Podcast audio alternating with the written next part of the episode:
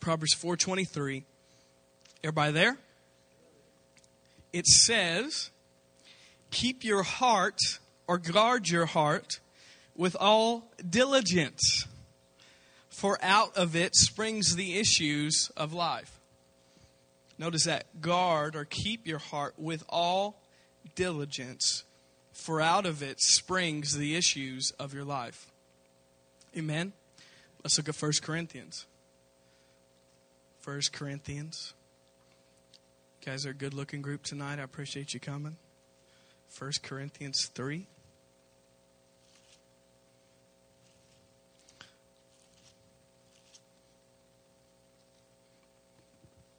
First Corinthians 3, and we're going to start in verse 6. I don't think this is going to be a long message. I know you've heard that before, but uh, we'll see how it goes. I don't have a whole lot of notes, but I've done it. I've done longer with no notes before. So, 1 Corinthians 3 and verse 6. It says, I planted, Apollos watered. You know, if I would have had a boy, I would have named him Apollos. but God, how many know you need to get out of God's way? But God, because God's butt's bigger than your butt. Amen. I planted, Apollos watered, but God gave the increase. Verse 7 so, so then neither who plants is anything, nor he who waters, but God who gives the increase. In verse 8, now he who plants and he who waters are one, and each one will receive his own reward according to his own labor. Verse 9, for we are God's fellow workers, and you are God's field. Underline that. You are God's field. Or the Amplified says, You are God's garden. And you are God's building according to the grace of God, which was given to me as a wise master builder. I have laid the foundation, and another builds on it. But let each one take heed how he builds on it. Sobering. So, the title of my message tonight, if you're taking notes, is Guard Your Garden. Look at your neighbor and say, Guard your garden. Come on, with a little more attitude. Guard your garden. Better guard your garden.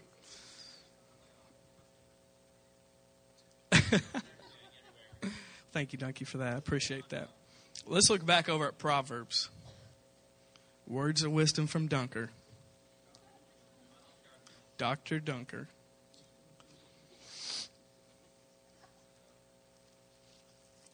Proverbs 4. Proverbs 4. We like to get get started real nice and slow, and then we then we take off. Got to lay a foundation before we get going here. So Proverbs four twenty three. Let's read it again, just for fun. Keep your heart, guard your heart with all diligence, for out of it springs the issues of life. Amen. You guys ready for tonight? You guys responsive tonight? We go to a Pentecostal church? Amen. Okay. We'll act like it. So that means we're vocal. That means we shout more than other churches because we're Pentecostal. Amen. So the more you shout, the shorter I preach. So or the longer I go. Depends on if I feel like you're encouraging me enough. So, as I said, tonight we're going to be talking about guard your garden. And in Proverbs 4:23 it says, "Keep or guard your heart with all diligence, for out of it flows the issues of life." And you got to realize the most important thing you have in life is your heart or we know it as your spirit. Not just your, I mean, your, your natural heart's very important to you to live. But he's talking more about your heart. That means your inner person, your inner man, which is your spirit. But we're going to use the word heart. So you can exchange them heart, spirit, your inner man, whatever you want to call it. And we see that Solomon says in Proverbs, which he was the wisest man who ever lived, he didn't always follow his wisdom that he gave to other people. And uh, it's actually funny when I read this verse, it said, Keep your heart with all diligence, for out of it flows the issues of life. In the commentary in the Spirit filled Life Bible, it says, Solomon should have took his own advice. because uh, when Solomon was younger, he was very wise and he did serve God. But he got a little bit older and he didn't guard his heart. He didn't keep his heart. And he got hooked up with some wrong women. I just preached. I don't know if you understood that I just preached, but I just preached. He got messed up with some women and with some money. Mm-hmm. The gold, the girls, and the glory. And uh, he got taken out. And Solomon, uh, he died a very lonely, uh, desperate, depressed man. If you can read Ecclesiastes, Solomon wrote that at, at the end of his life, and he's pretty much saying, uh, my life's horrible, and I should have done it God's way instead of my own way, and should have took my own advice that I wrote in Proverbs. I wish I would have read my own book, but I didn't. and in Ecclesiastes, it's pretty sobering, and he says everything's vanity. You know, my money's vanity, women are vanity, and this whole life is a waste without knowing God. Bottom line. And it's true. But he said, Keep or guard your heart or your inner man with all diligence, for out of it flows the issues of life. You need to realize that your heart or your spirit is the most important thing you have. I'm going to repeat that. It is the most important thing you have, your heart. And in one thing I, I was reading about your heart, it said the heart is the master controller over your life. Your heart or your spirit is the master controller over your life. You need to realize the value of your inner man because out of it flows the issues of life. I don't know if you know this or not, but uh, you live from your inside out a lot of people don't know that. They just think that everything's just uh, on the outside and just what you, what the way you behave and act, but everything comes from the inside out. So if you're not right on the inside, it's going to come out in your actions. Just like if you are right with God on your inside, your actions are going to reflect that. And everything proceeds out of your inner person, your inner man. That's why Jesus said you must be born again because we got to deal with the root of issue the root of the issue which is that inner man and you got to have him changed and the only person who can change your heart is god and so uh, if you don't have god change your heart the only thing coming from your heart is gonna it's only going to produce death to only pr- produce things that are going to hurt you so out of your heart proceeds your life whether good or bad your whole life flows from your heart or from your inner man, your spirit. And notice he said, keep or guard your heart with all diligence or with everything you have. That's pretty strong language. I want you to guard your heart, but don't just guard it like it's just one of the many things that are valuable to you. Guard it with everything you have, above everything else. Some translations say guard your heart above everything else. Why? Because it's the most important thing you have in this life is your heart or your spirit and how you take care of your heart or your spirit man depends on how your life ends up depends on whether you're living in the abundance that god wants to have for you or you're living in, in lack whether you're living a, a, struggling a uh, unhealthy lifestyle the rest of your life or you're living in the abundance of god or the life he's always called you to live it depends on your heart so the heart is the master controller of your life in one translation it says guard your heart with everything, for it determines what kind of life you will live. Your heart determines what kind of life you live or lack of life you're living. Your heart. And I know a lot of you are already believers, and that doesn't give you a free pass to look over this verse. I mean, you gotta you gotta step up on everybody else because God changed your heart. But if you don't take care of your new spirit that God gave you, you, you will live like everybody else. You will live struggling like the world struggles because you don't take care of the, the heart that God gave you. Even though God gave you a new heart, if you don't take care of it, you'll live like everybody else.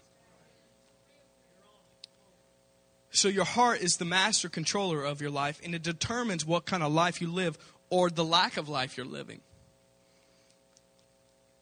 You know, it says guard or keep your heart. Why? Because your heart is the most valuable thing you have. If you don't value something, you don't guard it. So your lack of guarding your heart or your inner man is because you don't see the value that your heart has. That's where you got to realize how important it is. It says, out of your heart flows the issues of life. You know, there's certain things I guard, there's certain things I don't care about. I don't guard them. Why? Because I don't value them. My iPod or my iPhone, I guard those things. Why? Because I value those things. You know, my sunglasses, those green sunglasses, I've been wearing for years. I can't lose them. I've tried to lose those glasses. I've lost every other glasses I've had. I've broken every other pair. Those green ones, they just last forever. I don't know why they won't break. But I always go back to them after all these years. You know what? I don't care about those green sunglasses. I don't guard them. I'll leave them out in public just waiting for somebody to pick them up. Please take these. Release this burden that's been on my shoulder of these green sunglasses. This is just my, my cross to bear for all these years. Somebody please take these so I can get some cool sunglasses. But I do get compliments on them because at Coffee Crossing the other day, they were like, oh, those are cheerful and festive. And I was like, well, thank you. I think they are very cheerful and festive glasses. But notice, I don't guard or keep my sunglasses. Why? Because I don't value them.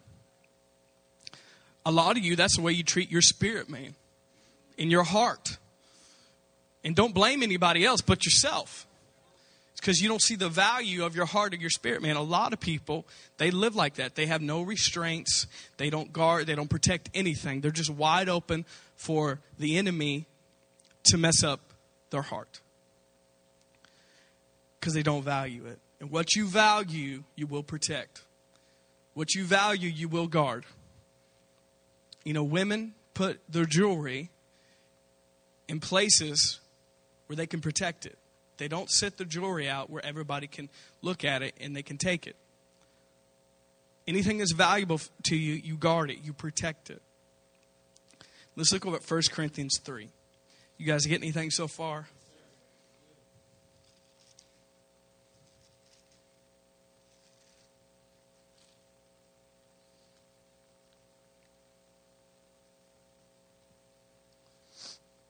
First Corinthians 3.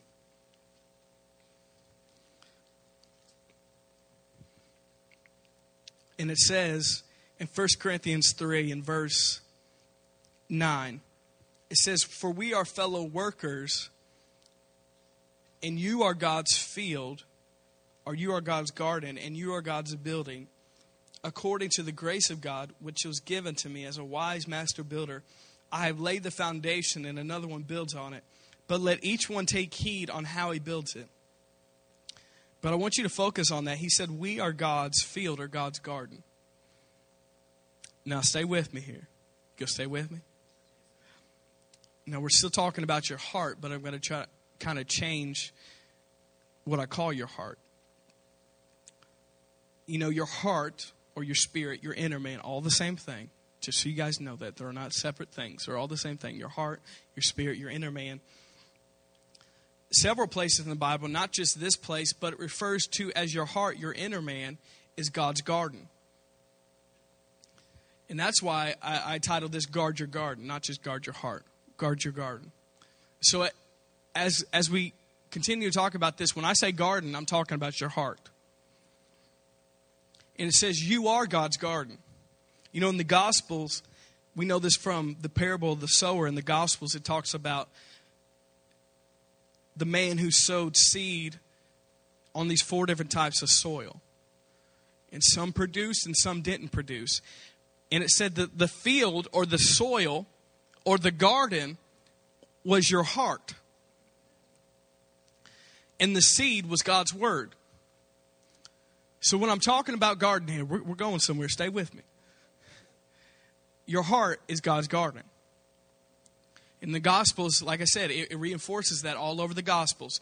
When Jesus talks about the parable of the sower, he says, You are that field, you are that garden, and God's word is the seed. Now let's look over at one, one more passage Genesis 2. Oh, I'm excited. Genesis 2.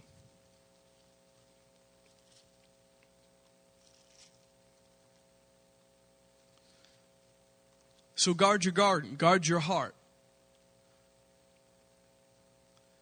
For out of your garden will flow the issues of life or lack thereof. You know how many know if if your garden has no fruit or veggies in it, it's not producing any life? How many know that God says he wants his followers to have fruit? And fruit only comes from somebody who's been taking care of their garden. Hello, somebody. I just preached, Hollis, and I didn't hear amen from you. I know you're with me. So, fruit comes from a person who's been taking care of their garden. People who don't take care of their garden don't have no fruit or veggies when it comes harvest time. Farmers who to- don't take care of their fields don't have a crop at the end of harvest season. They might have a couple things that come up, but a lot of weeds and a lot of things that don't produce anything. Why? It's a lack of them taking care of their garden. So in Genesis 2:15, in the beginning, the beginnings, it says in Genesis 2:15, then the Lord God took the man and put him in the garden of Eden to tend it and to keep it. Notice that. God took man and put him in a garden and he told him to tend it and to keep it. Those words tend and keep are the exact same words that they use in Proverbs 4:23. They mean the exact same thing. Guarding your heart and keeping your heart are some of the exact same words that Solomon uses in Proverbs 4. So realize this, in the beginning, Genesis 2:15, God gave Adam a garden. You with me? He gave him a garden. And we're going to get to this later on. He's given each one of you a garden, which is your heart. And notice he told Adam two things. He said, I want you to tend it and I want you to keep it. Now, we're going to go into those words later on here, but you need to realize this. God gave Adam a job to tend and keep his own garden. God wasn't going to tend and keep the garden for Adam, he told Adam to do it. Are you with me? You can't blame God for what's in your life because that's what you've allowed into your garden. There's so many believers that blame God for everything. And He said, I told you to tend and keep your own garden, and I gave you the supplies to do it.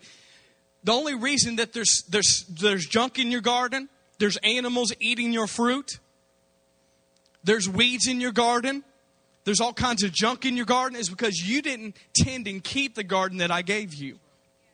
Because that's your responsibility. There's a man's side and there's a God side. God gave you the garden. God, God gave you the tools to tend and keep the garden. But God gave you the responsibility to keep your own garden, to keep your own heart. And He gave you everything you need to do it. Now it's up to you that you do it. And out of that garden or out of your heart will flow the issues of life or lack thereof. If there's no life coming out of you, it's because you haven't been taking care of your heart. You haven't been guarding your heart. You've been planting the wrong things in your heart. You haven't been guarding your heart from predators that are trying to steal your crops that are in your heart. So God gave Adam a job and said, guard it and keep it. You got to realize this in Genesis 2:15, Satan hadn't come yet, and God was giving Adam a heads up. Guard the garden. Why? Because there's somebody coming to try to destroy the garden that I've given you. And all these thousands of years later, after Adam had sinned, you guys still have a garden, and there's still an enemy coming to try to destroy the garden that God has given you. And if you don't guard it, your garden will be messed up like the original Garden of Eden. If Adam would have just took God's advice when he said, tend the garden and keep it, this could be a whole different story. Adam, Adam and Eve wouldn't have had to fall if he would have just took care of his garden. And it wasn't Eve's fault that, that Satan came in the garden. It was Adam's fault. Because if he would have been doing his job as the man, I just start talking about husbands and wives. You future husbands. If he would have been doing his job as the man to guard and keep what God had given his family, the devil would have never got in that. But he didn't do a good job, so the devil messed up not just his family, but all creation because he didn't guard it. I want to deal with those two words real quick. Is that okay with you? You guys not falling asleep, are you? Okay. I want to deal with those two words that he said. I want you to guard it and I want you to tend to the garden. There's two different words here and they mean two different things. And we're going to talk about those. Why? Because these two words are the keys to you protecting and guarding your heart with all diligence. They are the keys to Proverbs 4:23 where it says, "Guard your heart with all diligence, for out of it will flow the issues of life." These are the two keys you say, "Well, why, how am I going to guard my heart or keep my heart? I want the right things in my heart. How am I going to do that? I want life to flow out of me, not death."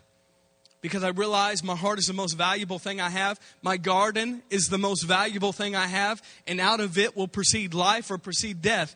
And it's not God's choice, it's my choice what I allow in my garden. So, first of all, let's deal with the word he said, I want you to keep it. That word keep it is the word guard or protect. The same word we used in Proverbs 4:23 when he when he said guard or keep your heart. So first of all, if you want to guard or protect your heart or your garden, you're going to have to be somebody who's on watch, who thinks about protecting his garden. You know the society we live in, it it says, you know, you know, you just need to chill out. You just need to be open to everything. Just let everything in. Just be well rounded. You know, all philosophies, all roads lead to God. Oh my gosh. Uh, I just, you need to be open to anything and everything. And don't tell me what I believe is wrong because you're intolerant. And, uh, you know, I just, you just need to see everybody's point of view and believe in it, right? And, um, just be open to all spirituality in all ways. And if you're not, you're narrow minded or you're just religious. But actually, you're doing what this verse says you're keeping and guarding your heart. Because somebody who's keeping and guarding their heart, that means they don't let everybody in their garden. They don't let every point of view in their garden. They don't let every philosophy and somebody's opinion in their garden. They don't let every stupid professor in their garden. They don't let society and MTV and VH1 and BET tell them how they're going to fix their garden. They don't go to uh, all those stations to see how they design gardens and how they want you to have your garden. And so you need to guard or protect it. You know, if you've had a garden yourself, I've had a couple little lame gardens uh, through the years. And most of my gardens were like cucumbers, tomatoes, basic stuff like that, maybe carrots.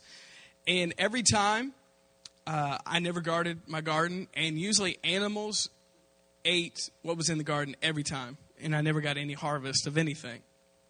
Why? Because I didn't protect or guard my garden. And especially any uh, person who really knows about uh, having a garden, they usually put up a fence around their garden so animals don't eat it.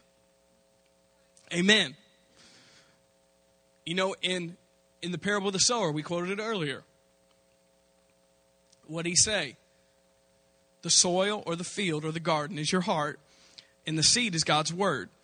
And on some kind of the uh, on some of the soil, what happened? It said the birds came and they ate the seed. Why? Because that person wasn't protecting the seed that was planted in his garden, which was the word of God. Same thing happened. Why? Because he didn't protect what God gave him. He didn't protect the seed of God's word.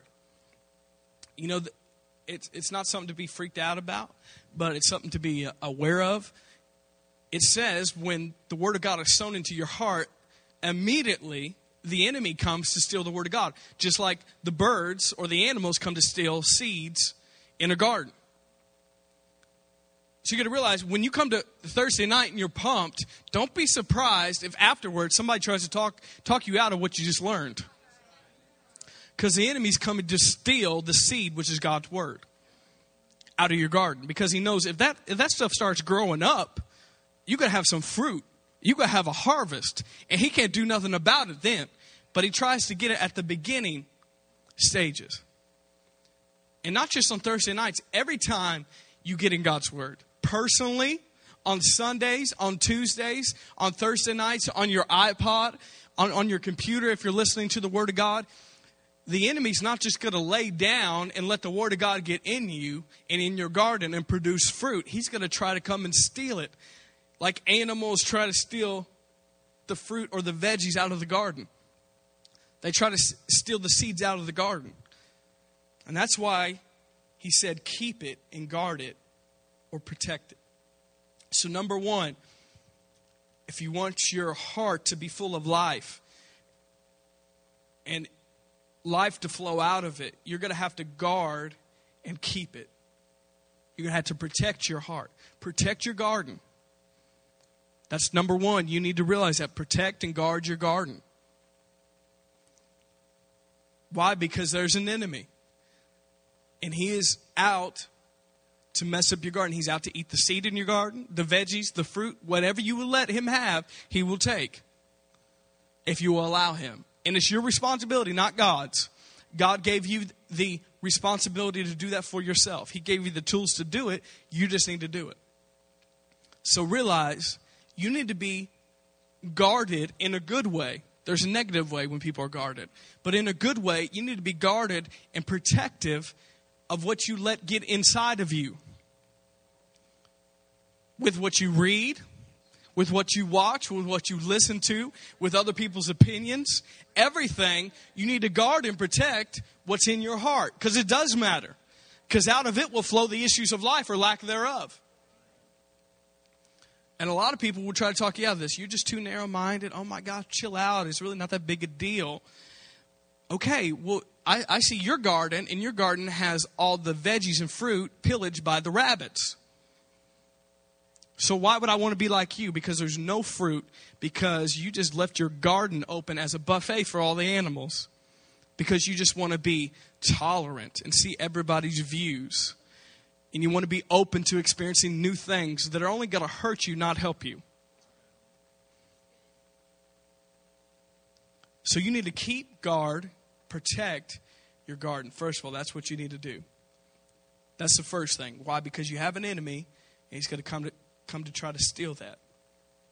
Number two, he said he took the man and put him in the garden to tend it.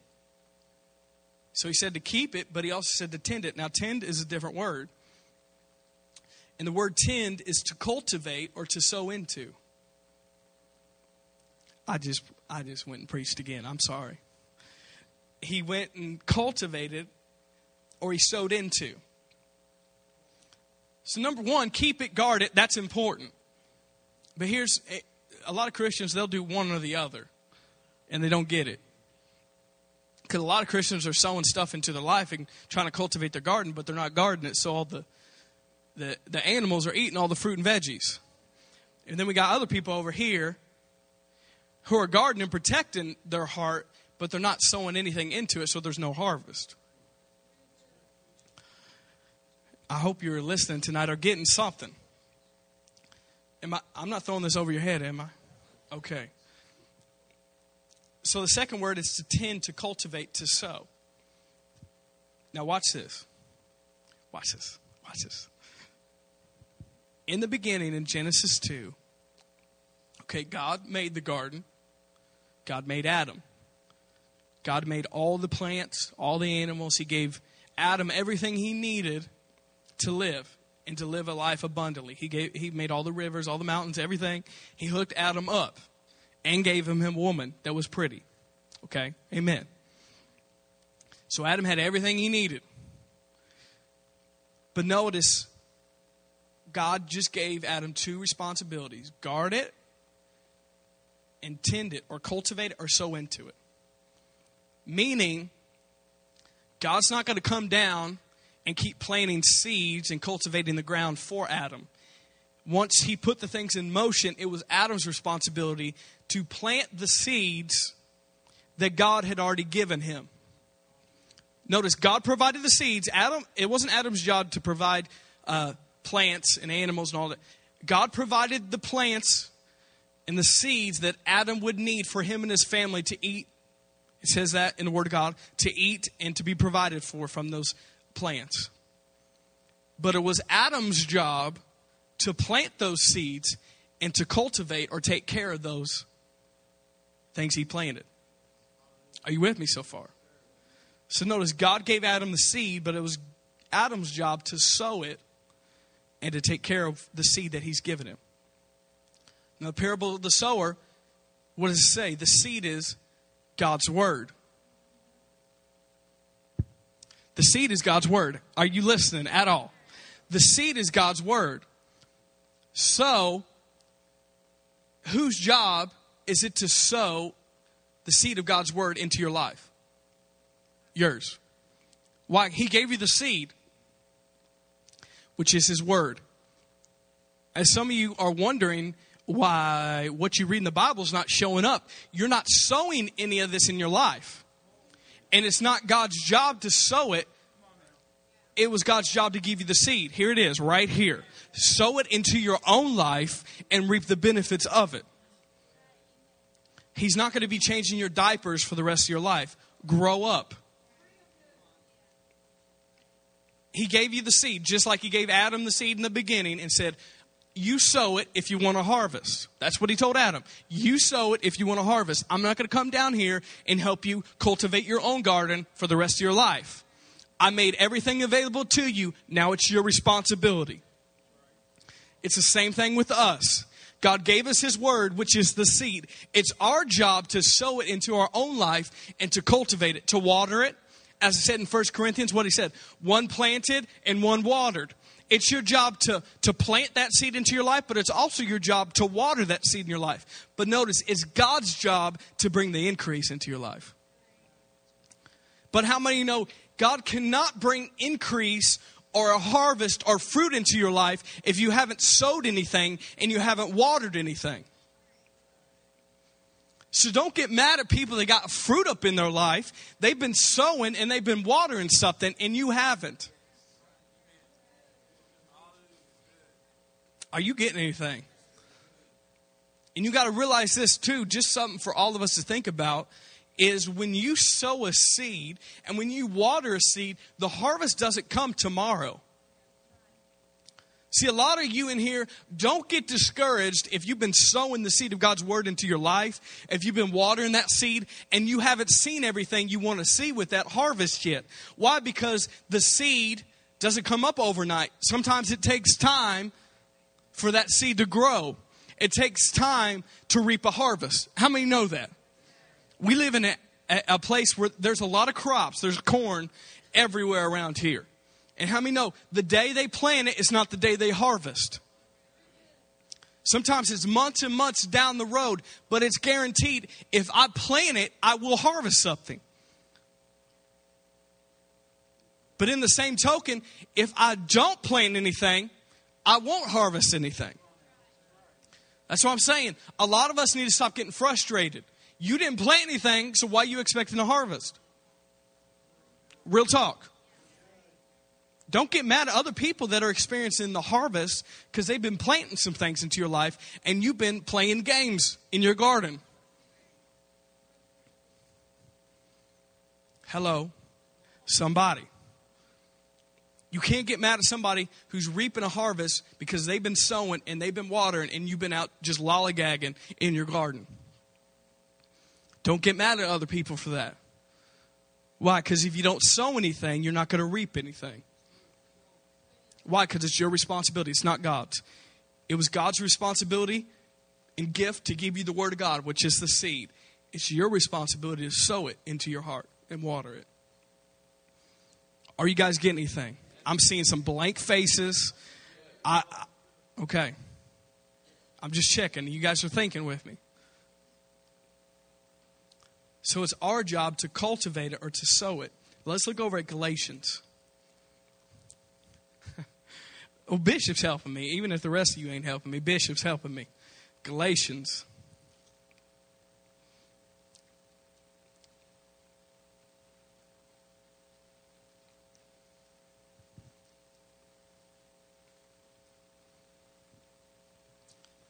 So you got to realize something that goes back along to you cultivating your garden. The parable of the sower. I keep mentioning that. It's in Mark 4. There was four different types of soil, or four different types of gardens, which that was the people's heart. And notice the seed was the same in all four gardens, which was the Word of God. And some gardens or fields didn't produce fruit and others did. So, what's the difference? It wasn't the seed, it was the soil. Why? Because certain people didn't choose to cultivate or make their heart or their garden a right place to receive God's word. I just want to throw that in for, for, for fun tonight. I'm not going to elaborate on that, but it says cultivate. That means you need to make some preparation for God's word to come in there. Just like you would cultivate the ground before you plant seeds. So you need to think about that too. Before you plant God's word in there, what are you doing to cultivate your heart to receive God's word? How about praying before you read God's word? That you're actually going to receive something and you're not just reading a textbook or like your psychology book for college and you're believing that you're actually going to receive God's word into your heart and it's going to produce fruit in your life, then I'm just reading this to check off my devotional plan and to please my mom and dad. Because you're not going to get anything. Because I used to do that. You're not going to get anything. Nothing. But you're actually reading God's word because you realize when I read God's word, it's not pointless. It's not something that's just to take up my time but it's something that's actually going to produce fruit in my life. And then there's going to be a harvest for me reading this word. And it's going to produce something in my life. Can I get amen?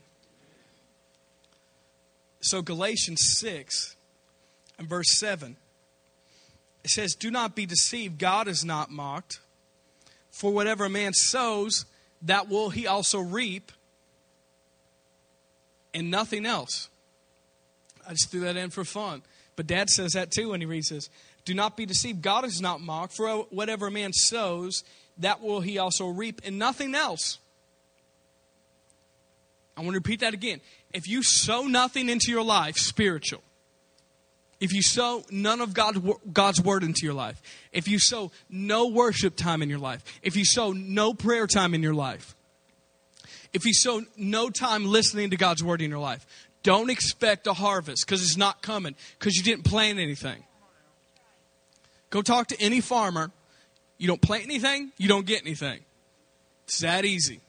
It's not rocket science. So realize God is not mocked. Whatever a man sows, that will he also reap. Notice, good or bad. Now, we haven't dealt with that yet. We're just talking about the good stuff.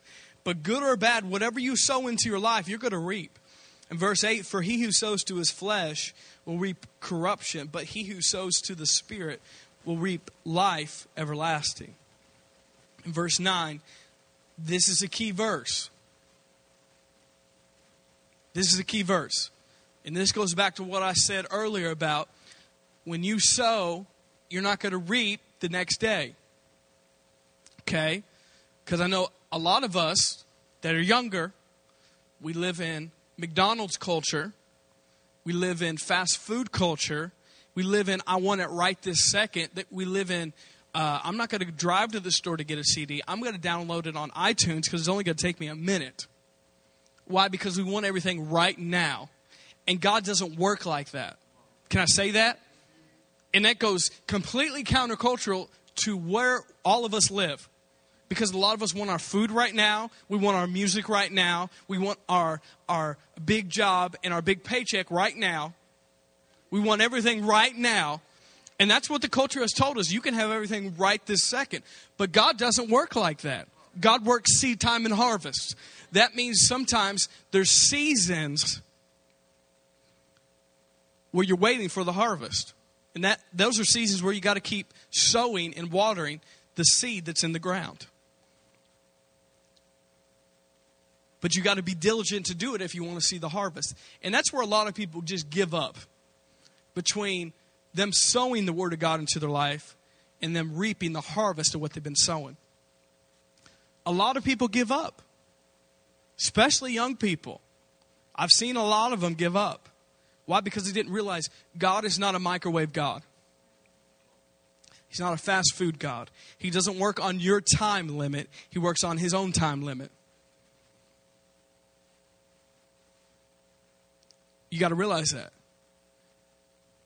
God doesn't work on your time limit. Realize that. God, God lives outside of time. He, he doesn't work on your schedule. God, I need this by next Monday. Can you do that for me? Please. Listen, He's God, you're not. You're not His boss. Real talk. You're not His boss. But He's promised He will bring the harvest in His time, which is always the right time. And this is an encouraging verse. You need to you need to read this if you ever get discouraged about you feel like you've been sowing, you've been watering into your heart and you're not seeing all the fruits of it, the harvest yet. In verse 9 it says, "Let us not grow weary while doing good." Notice that. Let us not grow weary while doing good. Why did he say that? Because there's a tendency, if we're not seeing the results, we're going to grow weary. We're going to get frustrated. We're going to feel like giving up if we don't see the results immediately. Like the culture we live in says, you get these results immediately. Just like people, can we talk real talk? I'm talking to me and Beanie on this one, who buy P90X and we look at the, the guy on P90X, and just because we did one day of P90X, we want to look like that guy. But notice it doesn't happen the first day you do P90X. That guy's been sowing and watering for a long time to look like that. Why? Because we live in that culture. We want everything right then. I did one hour of P90X. I want to look like this dude who looks like Chad Steele on the cover. but notice it doesn't work like that. Why? Because it takes time. And a lot of people get weary and well doing when it comes to exercise. Amen. How many are with me on that one? When about eating right and exercising. We get weird. Why? Because we don't see the results immediately. But the results don't come immediately. Why? They take time. And I tell you this a lot of the most important things in your life are always going to take time. In verse 9, and let us not grow weary while doing good, for in due season we shall reap if we do not lose heart. That's a promise. You're going to reap everything you've been sowing and you've been watering in your life if you don't lose heart. Why does he say that? Because a lot of people lose heart in the meantime. A lot of people lose heart between them planting and the harvest. Why? Because they have no patience and they want the immediate results. But let me say again God doesn't pay up every day. God doesn't bring the harvest every day, but He will bring the harvest in His timing. And when you receive that harvest, it's going to be worth it, all the sowing and all the watering you've been doing. Trust me, it's going to be worth it. So don't get weary in doing good. Don't get weary in sowing. Don't get weary in reading your Bible. Don't get weary in coming to church. Don't get weary in doing your ministry of helps. Don't get weary in giving your tithes and offerings. Don't get weary in listening to the Word of God. Don't get weary in worshiping God. Don't get weary because in due season, you're going to reap everything you've been sowing. It's a promise. And those who have lost heart are not going to reap what they sowed. You know, a lot of people that I know, they planted and watered a lot of seeds, but they walked away from the field way too early. And that wonderful harvest that they could have had, they let their field go. And now you look at their field and they got all kinds of funky grass in that field. All the deers done ate all the corn in their field. Why? Because they left their field too early.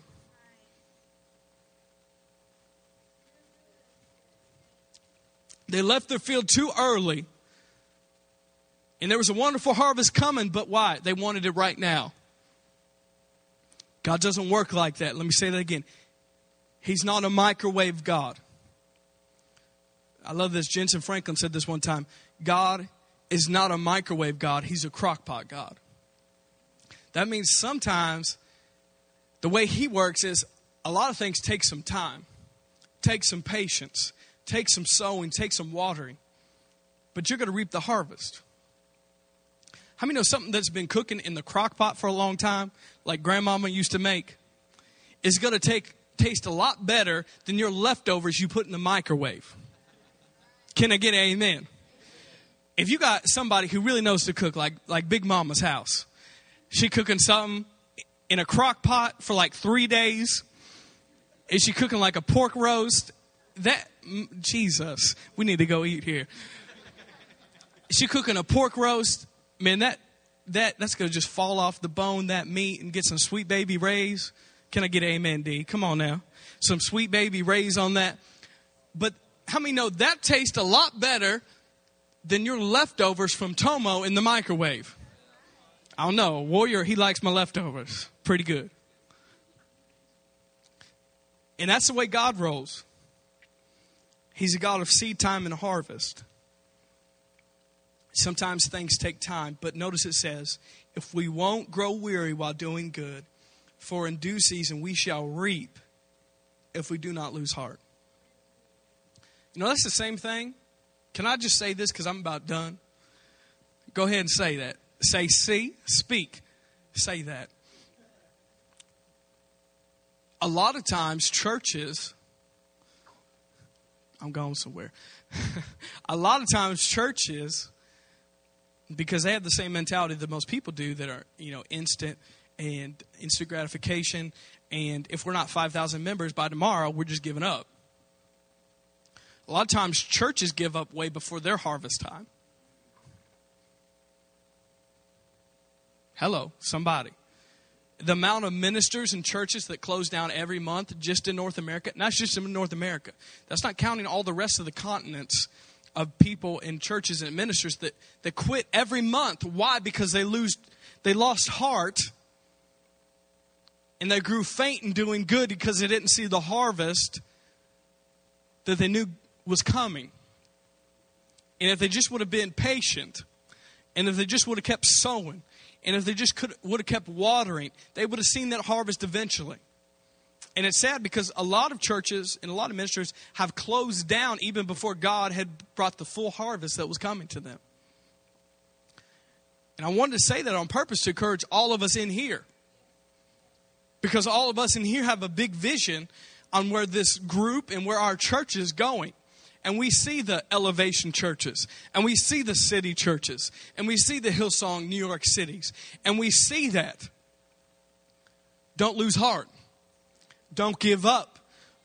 Why? Because in due season, we're going to reap everything we've been sowing we're going to reap everything we've been believing for. We're going to reap everything we've been watering and we've been planting and we've been sowing and we've been worshiping and we've been praying and we've been reading our Bible like we got 5,000 people and we've been worshiping like there's 10,000 people out there. And we've been doing all this in the meantime.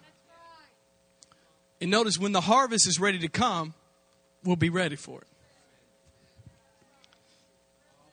So as I close here, question to ask yourself what are you sowing into your garden?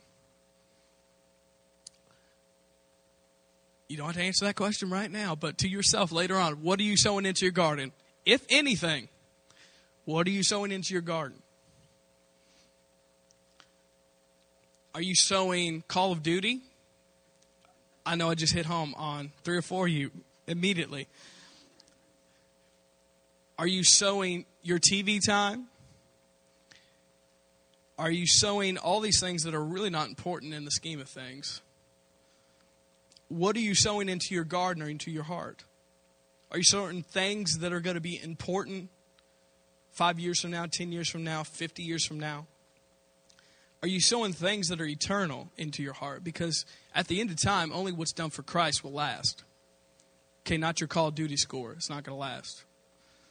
Um, Just had to say that. You know, not the amount of times you dunked on cone at the basketball court. That's not going to count. God's going to appreciate that, that I dunked on cone a few times, but it's not going to matter in the scheme of things. I mean, how many laps you did in your pool and uh, you beat Warrior in swimming races, it's not going to matter in the scheme of things. It's going to be fun here and now. But you got to think about what am I sowing into my life? Are these eternal things? And I named a few of them earlier, such as reading your Bible, worship time, prayer time, hearing the Word of God, serving others and not yourself. Those are important. And that's not just at church, that's like your everyday life. You know, you can serve people every other day of the week. It doesn't have to be just at church for a couple hours. Okay. Um, just in case you guys didn't know that. Uh, you can serve other people during the week. That's kind of what Christians are supposed to do. So, um, what are you sowing into your garden or your heart? Also, on the flip side of that, what are you allowing others to sow into your heart or your garden? You know, if I had a friend that was constantly sowing negativity and bad seeds and all sorts of things along those lines, I would guard that person from getting in my garden to plant those seeds. Hello. If you got a friend who's always negative and is always just talking about stuff that does not matter, please don't let them sow into your garden. Because there's going to be a harvest come up there, and you'll be like, How did this get in here? Uh, it's your dumb friend you let sow into your garden. Because negative Nancy and Debbie Downer have been sowing into your garden all week. My, my. and you're reaping the harvest of what your friends have been sowing into there.